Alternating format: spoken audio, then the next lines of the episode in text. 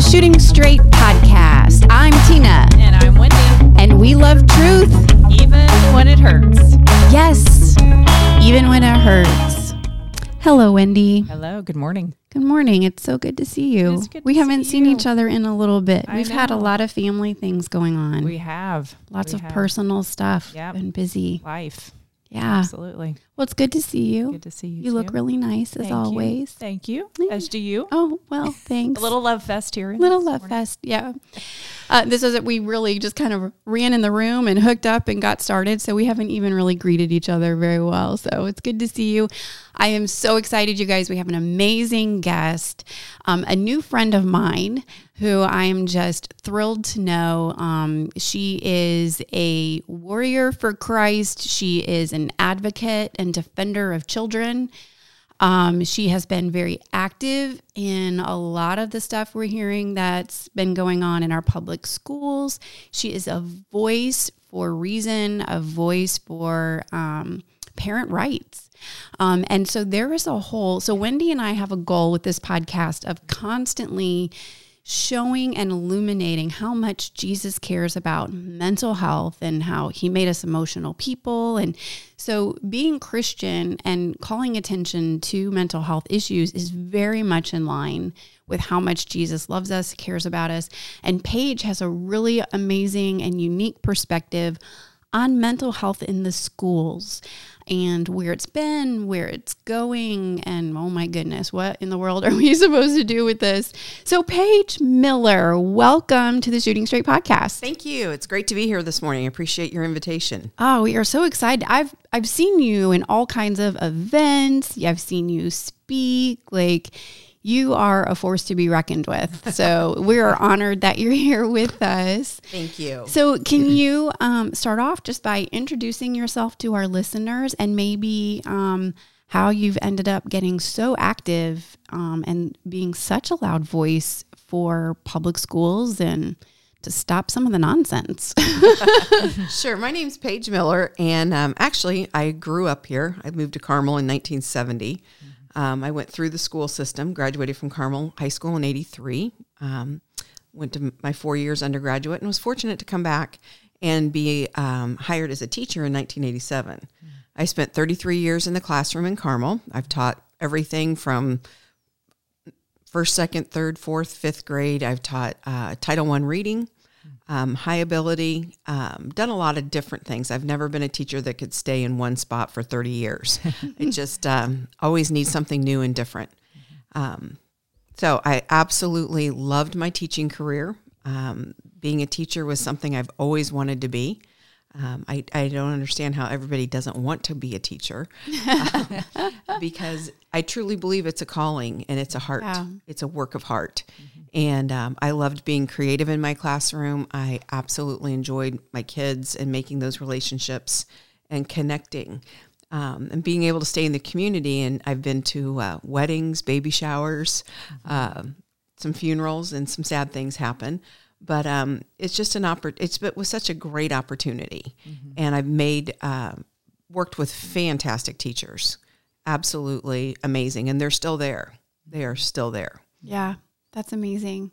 Yeah, I'm related to one. I have an amazing daughter who's a seventh grade English teacher. So yeah, there are there are really great teachers out there, and there are teachers out there um, that are really good. Some of them love the Lord. Some of them haven't met Him yet and understand, but they're still good teachers. Um, but obviously, you know, we come to this topic with a Christian, a biblical worldview. Right. Um, and so we were talking a little earlier. Well, can I just ask an off question? Sure. This is a question that's been on my mind forever, and I don't. It's not really related to what we're talking about, which is pretty common for how I operate in this podcast. But um, do you feel? Because I've been watching my daughter learn, you know, her first couple years teaching. Do teachers still have the ability to be creative? Like as you're talking, good I'm question. like, I I kind of feel like there's some so much pressure to follow certain curriculums and guidelines and not state standards. Is that still a thing? that that was something that really started to change. Um, and that was probably a good 10 to 15 years ago. Okay. And they wanted us to be systematic, systemic, and sustainable. And um, they wanted to be able to walk into a, a third grade classroom on the seventh day of school, and across the disc, district, we were all doing the same thing. And that was really, really hard for teachers. Yeah. um, because we have always been able to bring that creative element in. And, you know, we were trained on differentiation, and Mm-hmm. that's the ability to give kids what they need when they need it. Mm-hmm. And when you switch it over where we've all got to be on the same page at the same time, you lose that ability to differentiate. And mm-hmm. then to me, you're no longer meeting kids' needs. Yeah. Because one size does not fit all. One Right. size does not fit all. And if my kids all have something on one day, why can't I move on? Yeah. And I did, you know, so that's kind of where the tension started. And I think between teachers and administration. Okay. And it'll be good when we circle back around. I'll make a note to talk about teachers. Like, is that part of the reason that there's such a need? Like, it's, I know that, but we'll get back to, I'm getting ahead of us. Okay. Which Wendy's like, as usual. so, Paige, we were originally uh, talking about mental health in the schools, and you were talking about how it used to be handled when you had kids that had issues or things would come to the surface or they had a family situation arise, like a death, or can you just, and Wendy, as always, chime in Yeah. because I will take over. Go for it. just hit me with something or throw there's a book right there just throw the book at me um, can you start with how you used to see mental health issues navigated in the public schools We've always had kids that have experienced some trauma. Um, some live it daily. Some it's a you know a win, one impact they've lost a parent. Um, but that's been something that's been ever present for all 33 years of my career. Um, and when we had those kids in those situations, our job I felt was to wrap our our arms around the entire family and support the family. Um, I had a situation where I had a, a child in third grade. Her father was schizophrenic and mom was just gone. Um, dad would go on and off meds, which is very common. Um, and there were days when uh, she would come to school and she had a little sister in kindergarten and a little sister in first grade. And um, they would come to school some days and had not eaten since lunch the day before. And so we would, I would go to the store and make sure they had some healthy breakfast items down in the nurse's office. And she would come in, sign up for lunch, and go get her sisters, and they would have some breakfast because we know kids need to eat before they learn. Mm-hmm. And that's just what we did, what we do. Mm-hmm. And, you know, wintertime came, she didn't have appropriate winter coat and some her clothes were very short and very small and you know those are the things that teachers do that nobody knows about. Yeah. Mm-hmm. And you know those are all out of pocket expenses that they never complain about. And that's what that's what we do as teachers. We take care of kids. We take care of families. We bring them in because we are all part of it. I always saw myself as a teacher as part of a triangle where the base was made up of the parents on one side of the base me on the other and the child at the top because we were the support and we had to all work together to make it the best possible year for that child. And that's with every child, regardless if they were experiencing trauma or not. And what I saw starting to change, um, and it did change, is we went from treating the individual that needed help in certain situations, and we started treating every child as if they came from trauma. And that's not the case. Not only that, but as a teacher, I am not trained in mental health. right I'm trained in situational. I'm a you know I'm a mom. I'm a Right. a teacher. I know how to do those type of things.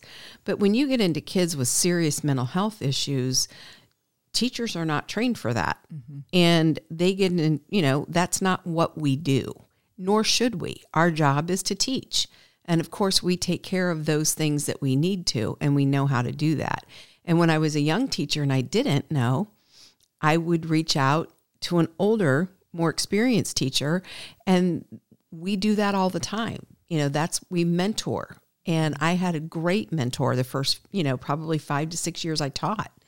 And then I gave that gift back. Mm-hmm. And the new teachers, I would come alongside them. I would make sure I was in their room. Hi, you know, I'm Paige Miller. How can I help you? Is there anything you need? Mm-hmm. And, you know, it's just that welcoming into the profession and bringing them in and letting them know that they've got another sounding board. Mm-hmm. And, you know, those were the things that sustained us as teachers. But getting into that's what started to change is we started to te- treat all kids as if they had a mental health crisis, whether they did or not. Yeah. I went to a school board meeting um, about SEL and the panorama survey specifically. And a parent, that was one of the parents' comments is you're treating all of our children like they're extremely broken. And not every child is extremely broken. So, I mean, with it, we can look at from a biblical viewpoint, we know we're all sinful. We all fall short, all of that. So I'm not talking about that. But like you said, like not every child uh, needs the serious mental health interventions that we're prescribing Right. through SEL. And one of the things they've talked about is we need to teach kids empathy. No, we don't. Kids are very empathetic. You know, you just watch a playground. A child gets hurt, three of them will bring the child that's hurt to the teacher because they're very worried about that friend. Um, one of my uh, years I was teaching, my I lost my brother, and he died, and um, I had been gone for a couple weeks. He was in Kansas City, and um, anyway, when I came back, there was a note on my desk and it said, Dear Mrs. Miller, I know just how you feel. Aw. I had a goldfish and it died. and then he signed his name. Now, if that's not empathy, empathy from a child, Right. you know, he was relating what happened to me Mm-hmm. and saying, I know just how you feel. Pulling from his own life experience. to I say, had a- this is what I have to give. Right. Uh-huh. I Sure. had a goldfish and it died. It that brought me I mean I just burst into tears. You know, it wasn't the sympathy cards. It was this child meeting me where I was. And you know, that's what kids do. That's how they come to us. We don't need to teach empathy to the majority of all the kids. That's a gift God gives them. They're born with that. Mm-hmm. And we need to encourage that. Mm-hmm. And we need to remind them to think about the other person if they call them a name. You know, those are the kind of things that teachers do. Mm-hmm. Yeah. But to have a whole six week lesson on how to be empathetic or whatever they're doing, kids don't need that. Yeah. Kids need me to be a teacher. Kids need teachers that are going to teach curriculum and not spend most of their days on how are you feeling. Yeah.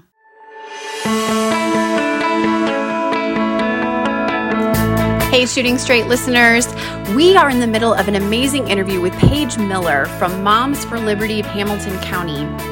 And they have an event you have to know about. Uh, they are having an event called Back to School with Eyes Wide Open. It is a parent survival guide to the start of school. This is an amazing opportunity. If you've been hearing things and you, you're sending your kids back to school, but you've got concerns, this is where you want to be. This event is going to take place on Monday, August 1st, uh, from 7 to 8.30 at Life Church Noblesville, um, the Noblesville campus on 2200 Sheridan Road in Noblesville. They are going to cover different questions like how to know if your child's data is safe. Will your child be asked age inappropriate questions? And how will you know and what to do about it? How can I opt? Uh, how can you opt a child out of curriculum, surveys, or instruction? Do you know what to look for in classrooms? What are key questions to ask principals and teachers? And finally, oh, and this is a good one what questions should you ask your child at the end of the school day? My goodness, you guys, that question alone. How many of us, how was your day? Oh, it was fine. Fine, fine. That's all I get is fine. Yeah, that's all you'll get is fine. So let's get some help on better questions to ask so that the gift that the quarantine gave us in 2020 was it opened our eyes to things happening in the school. Not all of it has been awful. We've found some really great teachers in the midst of it, but there is a lot to be concerned about, and we need information and how to's so that this next school year can be handled with success. So it is, uh, this event again is Monday, August 1st um, at the Noblesville campus. Life Church from 7 to 8:30. The doors open at 6:30. You do need to register for this event. Uh, tickets are $10 a couple, so bring your spouse or a friend. Um, in order to register, we will have the website. This uh, I'm on Eventbrite right now. We will include that in the show notes on the podcast. So be sure to go there, register for that event. 10 bucks is totally worth it to have some peace of mind as you enter the school year of 22 23. I mean, we'd like to think, think that things couldn't get crazier, but you know, I thought that before. So let's go in full with eyes wide open, thanks to Moms for Liberty in Hamilton County. Check it out. Let's get back to our conversation with Paige. I'd like to turn a question to you, Wendy, because you are a licensed mental health counselor. Um, what would you say are some of the flags with this idea that teachers are supposed to function that way? Because you've been specifically trained mm-hmm. to handle some of the things that Paige is talking about, some of the trauma and stuff kids go through. Why would that be an unwise mm-hmm. thing to do? On, for, you know, of course, from a general standpoint. Right, right. Well, the phrase that always pops in my mind when I think of people who are have not been equipped or trained to do something and they're they're put in a position, unfortunately, where they feel that they have to is um, when helping hurts right? Mm-hmm. It's all these great intentions. So you have all these teachers who love these kids. They wouldn't have gone into teaching if they didn't. My mom was a teacher for over 30 years in IPS. Mm-hmm. So challenges, right? Um, but she loved, loved, loved those kids and cared for them and their families, similar to how you're describing Paige. And, um, but when you put people in situations where they're not equipped and they're not trained, but they have a huge heart, unfortunately, that's not a great combo.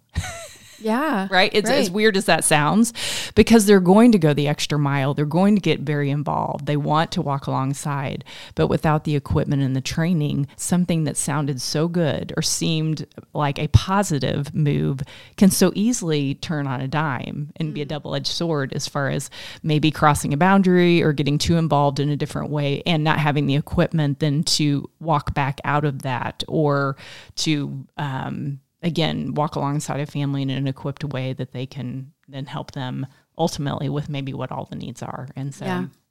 so yeah it's just it's just a bad position to put t- teachers in. Yeah. Well and you know so i worked in a day treatment program with children and adolescents uh, first grade through 12th mm-hmm. um, you were telling your story. I had a teenage boy way bigger than me who um, came from a small town in Indiana. His family was very poor, had very little, and at Christmas time gave me a gift. And all he could find around his house were these little plastic dogs. And he wrapped them up and gave them to me for Christmas. And I'm like, here, this kid had, you know, anger issue. I mean, you know, we in the psych world, there's, you know, sometimes things get physical. Like, so we had all of those kinds of issues with him. And yet there was this sweet, tender, empathetic, kind person underneath all of that.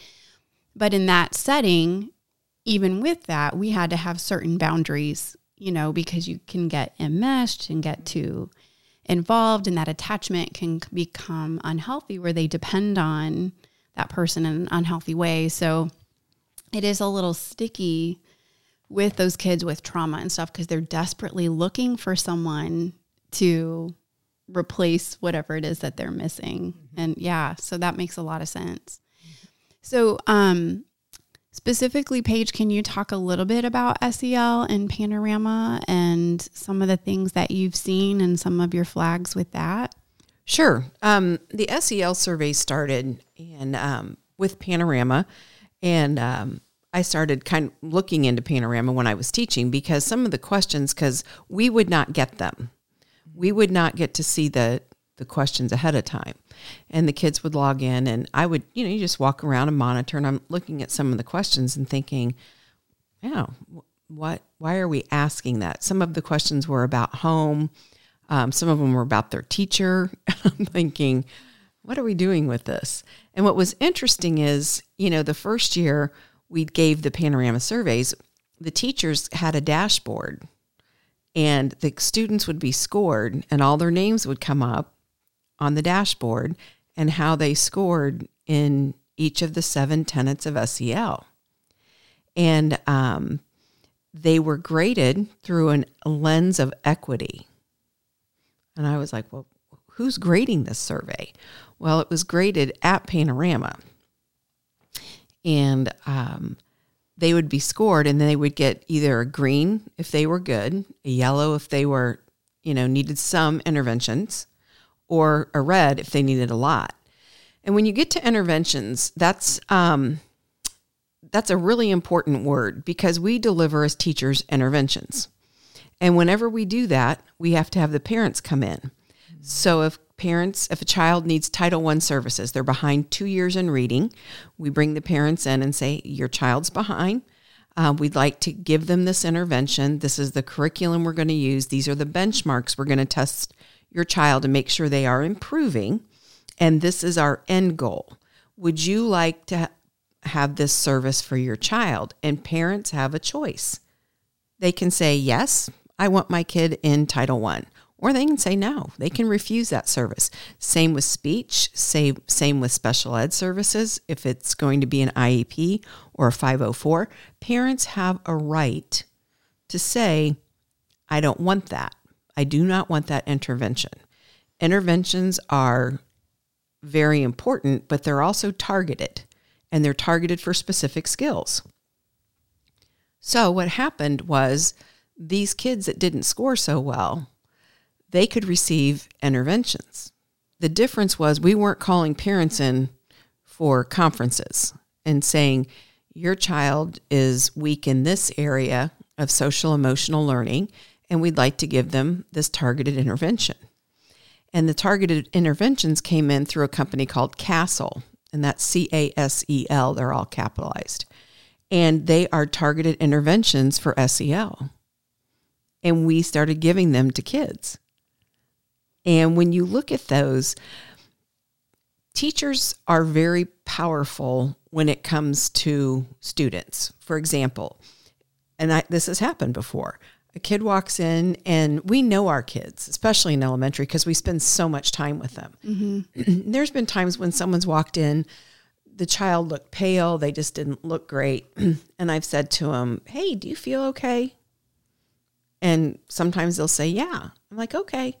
And then I'll, sometimes I'll just be walking around, just kind of touch their cheek, see if they have a fever or something. If I did that and I kept saying, Are you sure you're okay? I guarantee you by nine o'clock, they're at their nurse's office and they need to go home. Mm-hmm. Because when we start telling them those things as their teacher, they believe us. Yeah. Mm-hmm. Now, if I know somebody's come in and they're not a morning person because I'm not a morning person, I know how to kind of get to them too and to get them going. But what I mean by that is teachers have a direct impact daily on children. And so when I take a Casel competency and say these kids need this and I'm going to deliver this, it's like to me you you don't give your kid an antibiotic when they don't need it. Mm-hmm. And to give kids targeted interventions without parents' knowledge or approval, that's what I had the biggest problem with. And it's still being done. And what I want to make sure everybody understands is we have amazing teachers. There's not all teachers that are, we hear about the worst, we don't hear about the best. Yeah, that's true. And they're out there. Mm-hmm. And some of these really good teachers are doing this because they want to keep their job. Mm-hmm. And I hate it when I hear people say, oh, you know, they could walk away. Well, really, they can walk away. That's how many doctors do you think walk away because they don't like something? Mm-hmm. You know, we've seen doctors and nurses and all kinds of people taking the vaccine so they could stay employed. You know, that's some people have to make those different decisions. Well, teachers love teaching. And you know what? I'd rather have a teacher in there doing a little bit of this that they know they don't do completely because let's be honest, when you close that door, nobody knows what happens behind that doorway. Right. Well, and I think we all as adults can even look back and like there are teachers that are super influential, mm-hmm. you know, in positive ways and not so positive ways. I had one teacher needed a mint after his morning coffee. I'm just saying. I remember that like yesterday. Right. And then I had a teacher that was really responsible for speaking life into me. You know, I didn't grow up knowing the Lord. And so she was a source. Like I remember her very fondly to this day, just because. So there are. And I think parents even look to teachers as the experts. Yeah. Right. Right. Like, but we're experts in teaching. We're not experts in mental well, health. as you were describing the whole process, I'm like, that's a lot of work and a lot of time for stuff that is not reading, writing, and arithmetic. and a lot of pressure. I mean, my goodness. Yeah. A lot of pressure. And that was my biggest to complaint was I'm losing valuable teaching time. Mm-hmm. And I can go into that all day long, but you only need to look at the scores and how they're dropping. yeah. And they want to say, well, we changed the test. Well, we did change the test, but we didn't change the standards. The state standards didn't change what the kids should know. And what everybody needs to know, especially in Indiana, those are basic minimum skills. Yeah. Basic. And when I look at our district and they're scoring a combined score of 56%, we went from 95 or 94 down to a 56. Mm. We went from an A to an F, Wow. and nobody's lost their job in curriculum. Wow. And the changes, Yeah. in, yeah, nobody's lost their job there, folks. But you look at two curriculum, curriculum matters. And I've watched how parents have just been squeezed out of that. Right. It used to be parents were on the committee, community members were on the on the on this committee, mm-hmm. and because we serve the community, we serve the families, and communities have a say in what happens in their public schools. That's what I want everybody to know. You this is a public school that's supported by your tax dollars. Mm-hmm. You have every right to know what's going on in those schools. And we had community members, we had parents that sat on textbook adoption. They no longer do that. This last round, when we, my, in the fall of 2019, I retired in May of 2020, we were adopting language arts. What happens is the big companies come in, Silver Burdett and Ginn, all the big guys, they come in, Houghton Mifflin, and we get to pilot different language arts programs. I think it's pretty exciting. Um, I guess I'm a little bit of a nerd when it comes to that kind of stuff, but I think it matters. It you know, curriculum matters. Yeah. We piloted nothing, This was just implemented. and they chose to me the absolute worst curriculum I've ever used in my 33 years. Lucy Calkins. Hmm. And you talk to any teacher that teach has to teach Lucy Calkins, they'll tell you the same. Okay. I've never met a teacher that said, "Oh, I love Lucy Calkins." In fact, they know it so bad now they're bringing in supplemental because they need it. Wow. And we adopted it for reading and for writing.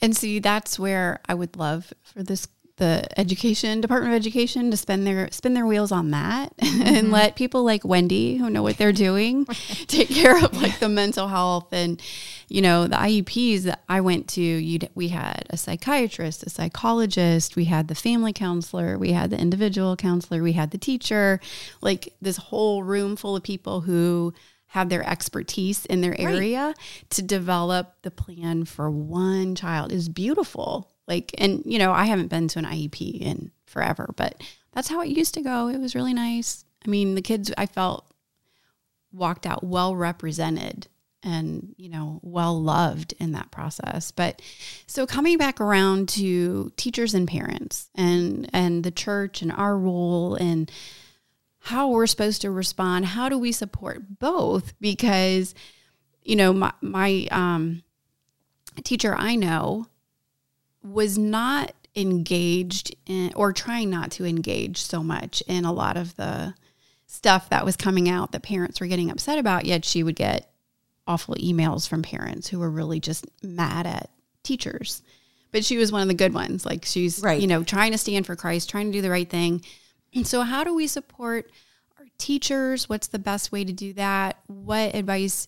Let's let's start there. Let's just start with teachers. What? How does the church need to be responding for to them? Um, there used to be something uh, where people would pray at the flagpole, Yeah, we do that every September. and we need to do it more than once.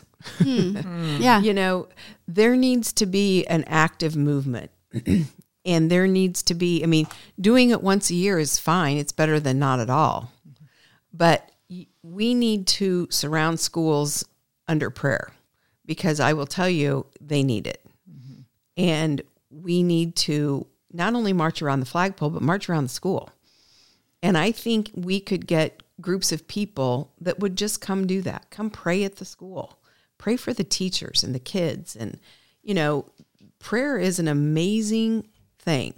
When yeah. we pray, God works. Mm-hmm. And I do believe we're starting to see that in our country. And we need to see it in our schools. Um, I feel like what happens with that too, sorry to interrupt you no. a little bit, but we, um, my, our school district that we were in, my son just graduated, so we're not anymore, but that district, we got a group of moms together and that's all we did was pray. And some of them would, they would go walk around each school. They'd walk around the elementary, the junior high, the high school.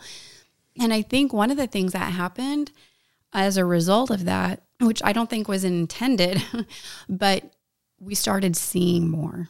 Right. Things that were hidden in the dark began to be illuminated to us. And it was like, oh, I didn't realize that was a thing. We didn't know that was happening.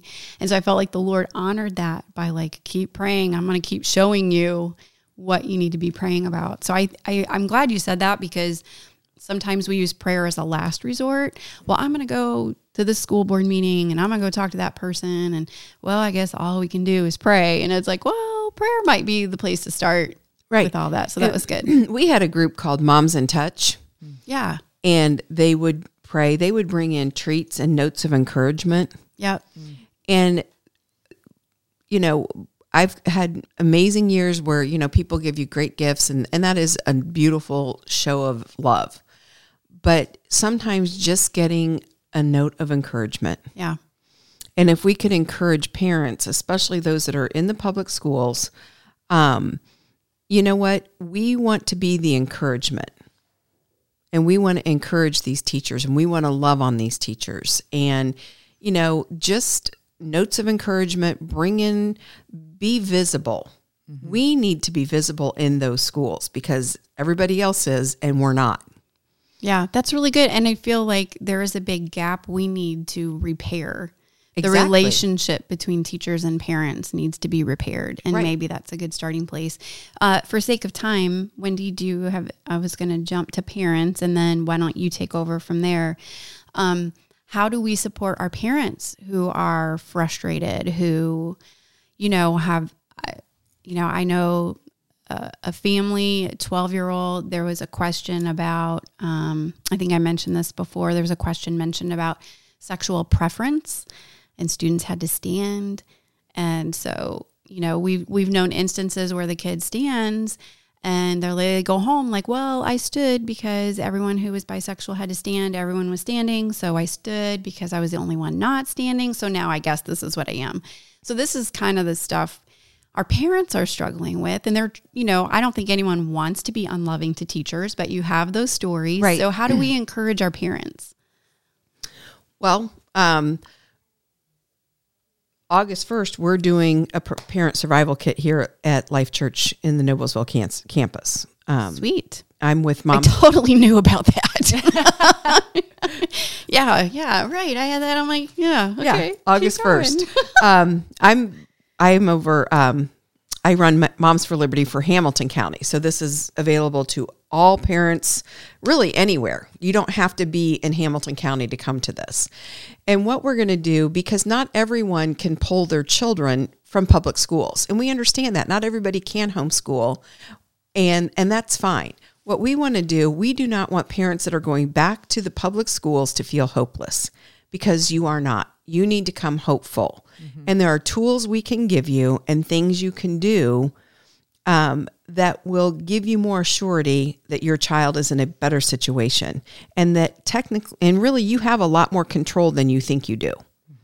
And so we want to give you that power. We are we are not about tearing schools down. We're about building them up and giving power back to the parents. You do have some control. This is your child. Mm-hmm. And we want parents to understand that and we want them to come alongside, love on their teachers. There's things you can do and to make this a positive experience for you and your family.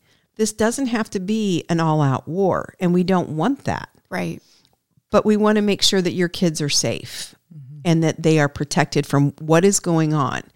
And I mean, I could talk for hours, but you know what you just said, that's being brought in through the back door because Indiana has a sex education. uh, We teach comprehensive sex education. Right. And that's how they're able to backdoor a lot of this stuff in. That was not the intent of the law. So there are some parents do have a lot of say, and we want them to know that. We want schools to be transparent, and you know things happened, and I I- not. And I'm going to give parents maybe a little bit of rub here, but you know, we used to have parent teacher conferences. Mm-hmm. Those went away, and there was a little outcry, and then they just gave up. Are you serious? Those went away. Yeah, we no longer do parent teacher conferences in elementary school. I did not realize no that. Idea. I did not know Yeah. that. I mean, my kids have been older Yeah. for a while, so And a lot of times I hear from parents, well, you know, I asked this and the school said no. I said, okay. They said, no, that's not the final word. You're the final word. You're the parent. You go back to the school. That's not an acceptable answer. It's not going to be no. You're not boy, going to. we have lost that, haven't we? Just We our place in our kids' lives, Right. Like, we just say, Yeah. they say, oh, no, you can't do that. And we go, oh, okay. And you, no, no that that's where we want to come behind you. yeah, You know, we will help you. I will come behind you. yeah, um, because you are the parent and it's time parents start standing up. Yes. And it doesn't have to be negative, but just because a school or a teacher tells you no, mm-hmm. that's not the final word. Mm-hmm. right. That's good. It doesn't have to be adversarial. No. You just have to. I don't want do- it to be adversarial, but I want parents to understand that you have the ability to do a lot more than you're doing. Mm-hmm. It's good. Well, and as we talked about, parents used to be welcomed in, so they didn't have to push. Right. Yeah. So this is a different posture for parents now. Right. Right. And you've been kicked out of the school for two years. yeah. Right. Parents, you have got to get back in those mm, schools. Mm-hmm. You know what? They may try to keep you out again. The answer to that is no. I'm coming in. I'm coming for lunch. I'm coming to volunteer. Mm-hmm. Mm-hmm. I'm coming back into my school. That's your school. That's your neighborhood school. Get back in there. I think that's where groups like Moms for Liberty come in because if you're just a parent on your own, you're like, "I- don't know. I don't know who I'm supposed to talk to. I don't know what I'm supposed to say, how I'm supposed to say it, what are my rights, what's too much. So that's where getting connected with a group or coming to this thing in August that you mentioned can be super helpful answering Oh, yeah. questions. Well, and it's not just for moms. We have moms and dads, and I'll tell you who some of our best people are are the grandparents. Ah. grandparents are like, oh no, we're uh-uh. nope, not my grandkid. And they sometimes we have to settle them down a little bit. But um, Because grandparents lose their filter. Oh, Let's yeah. be Oh. honest. Like, Yep. yes, indeed. That yes, indeed. And uh, but they're great. Uh-huh. And so I want everybody. You know, this is for everybody. Even though it started off as moms, um, we need everybody involved in this. yeah. And we are growing. Um, I'm leaving tomorrow for the national convention in Tampa, Florida. So I'm ex- real excited about that to get more things in my tool belt so I can share those with parents. Great. And, um, but yeah, it is obviously a big movement. We've been called domestic terrorists by the Attorney General of the United States of America. Um, I find that absolutely amazing. But I do want to say one thing. He, we gave him a little attention too, because why would you call a bunch of moms domestic terrorists? Well, guess what?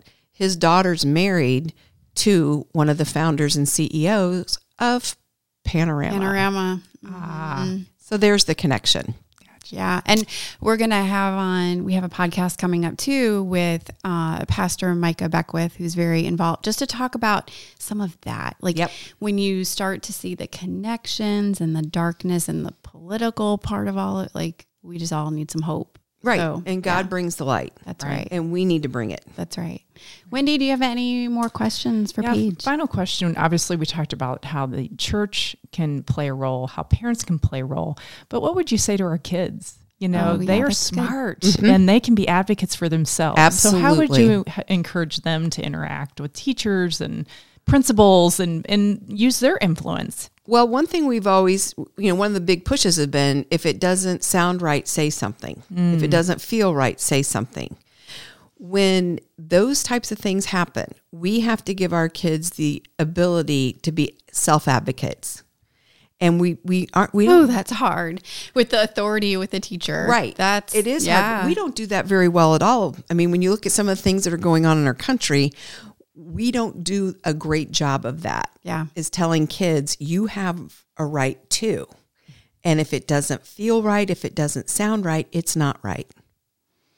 And you have, you know, even when you're little, you can say no. Yeah. And, you know, sometimes that's going to bring attention, but that might really get some parents involved. If your kid's coming home and talk to them, not how was your day? Because they don't know how their day was. They're kids. Right. What did you learn today? What did you hear at school? What did you hear in the lunchroom? Yeah. What did you hear in the classroom? You know, you need to get specific. You ask them specific questions, they'll give you specific a- answers. Yeah, that's good. Um, we always did something around our table, um, thorns and roses Yeah. at the dinner table. You know, what was your thorn today? What was your rose? It's just having those conversations and spending time with your kids. And when they get to be in like the middle school, do it in the car. A, they can't jump out. and B, you're not making direct Not eye that they con- won't try. Right. I'm just kidding. and that you're not making direct eye contact with them. Um, get rid, first of all, pare down on the technology. And Yeah. that's one thing we're going to talk to parents about because kids are using apps at school. And, and that's what's hard about being a parent when you go to register. And we're going to cover all this on October, on August 1st, because you go in, you sign things, you don't even know what you're signing. Yeah, yeah, yeah. Mm-hmm. That's true. And so, kinder, you know, ha- to having K, K through five kids spending this much time on devices and stuff, stop that at home. Give the kids some downtime. When you're in a car, talk to them. Yeah. Don't let them be on their phones. Mm-hmm. Ask the ask those middle schoolers questions mm-hmm. because they don't want to talk to you. Mm-hmm. Yeah. And so it doesn't have to be hard questions, but hard questions can come sometimes in the middle of a conversation Yeah. That's and good. keep talking to them. Keep your your elementary kids. You you ask the right questions, they won't stop talking. Middle school kids, talk to them, and then every now and then throw in the hard question and see what they do. yeah, that's good. All right, so throw them in the car, lock the door, and don't stop driving until drive. you've heard everything you want to hear. that's my takeaway. That's that works. Well, thank you so much, Paige, um, for you know bringing for your care, for bringing this to light, for sharing. I think you have such moral authority on the subject, being a teacher yourself, and so the thing that I loved about talking to you is it helps me. Like we need to love our teachers. Absolutely. We don't need to hate on teachers. We need to love our parents, love our kids as the church, be supportive. And parents, we need to not abdicate our responsibility and just assume everyone has the best intentions either. Like we have the right to ask questions. So this was a good one. I feel like we could keep going Oh yeah, as always. as always. Wendy's like, We Tina, keep you really never stop talking. oh gosh. Paige, thank you again You're welcome. so much. This was so good. Hey everyone, this has been the Shooting Straight podcast. I'm Tina And I'm Wendy. and we love truth. Even when it hurts.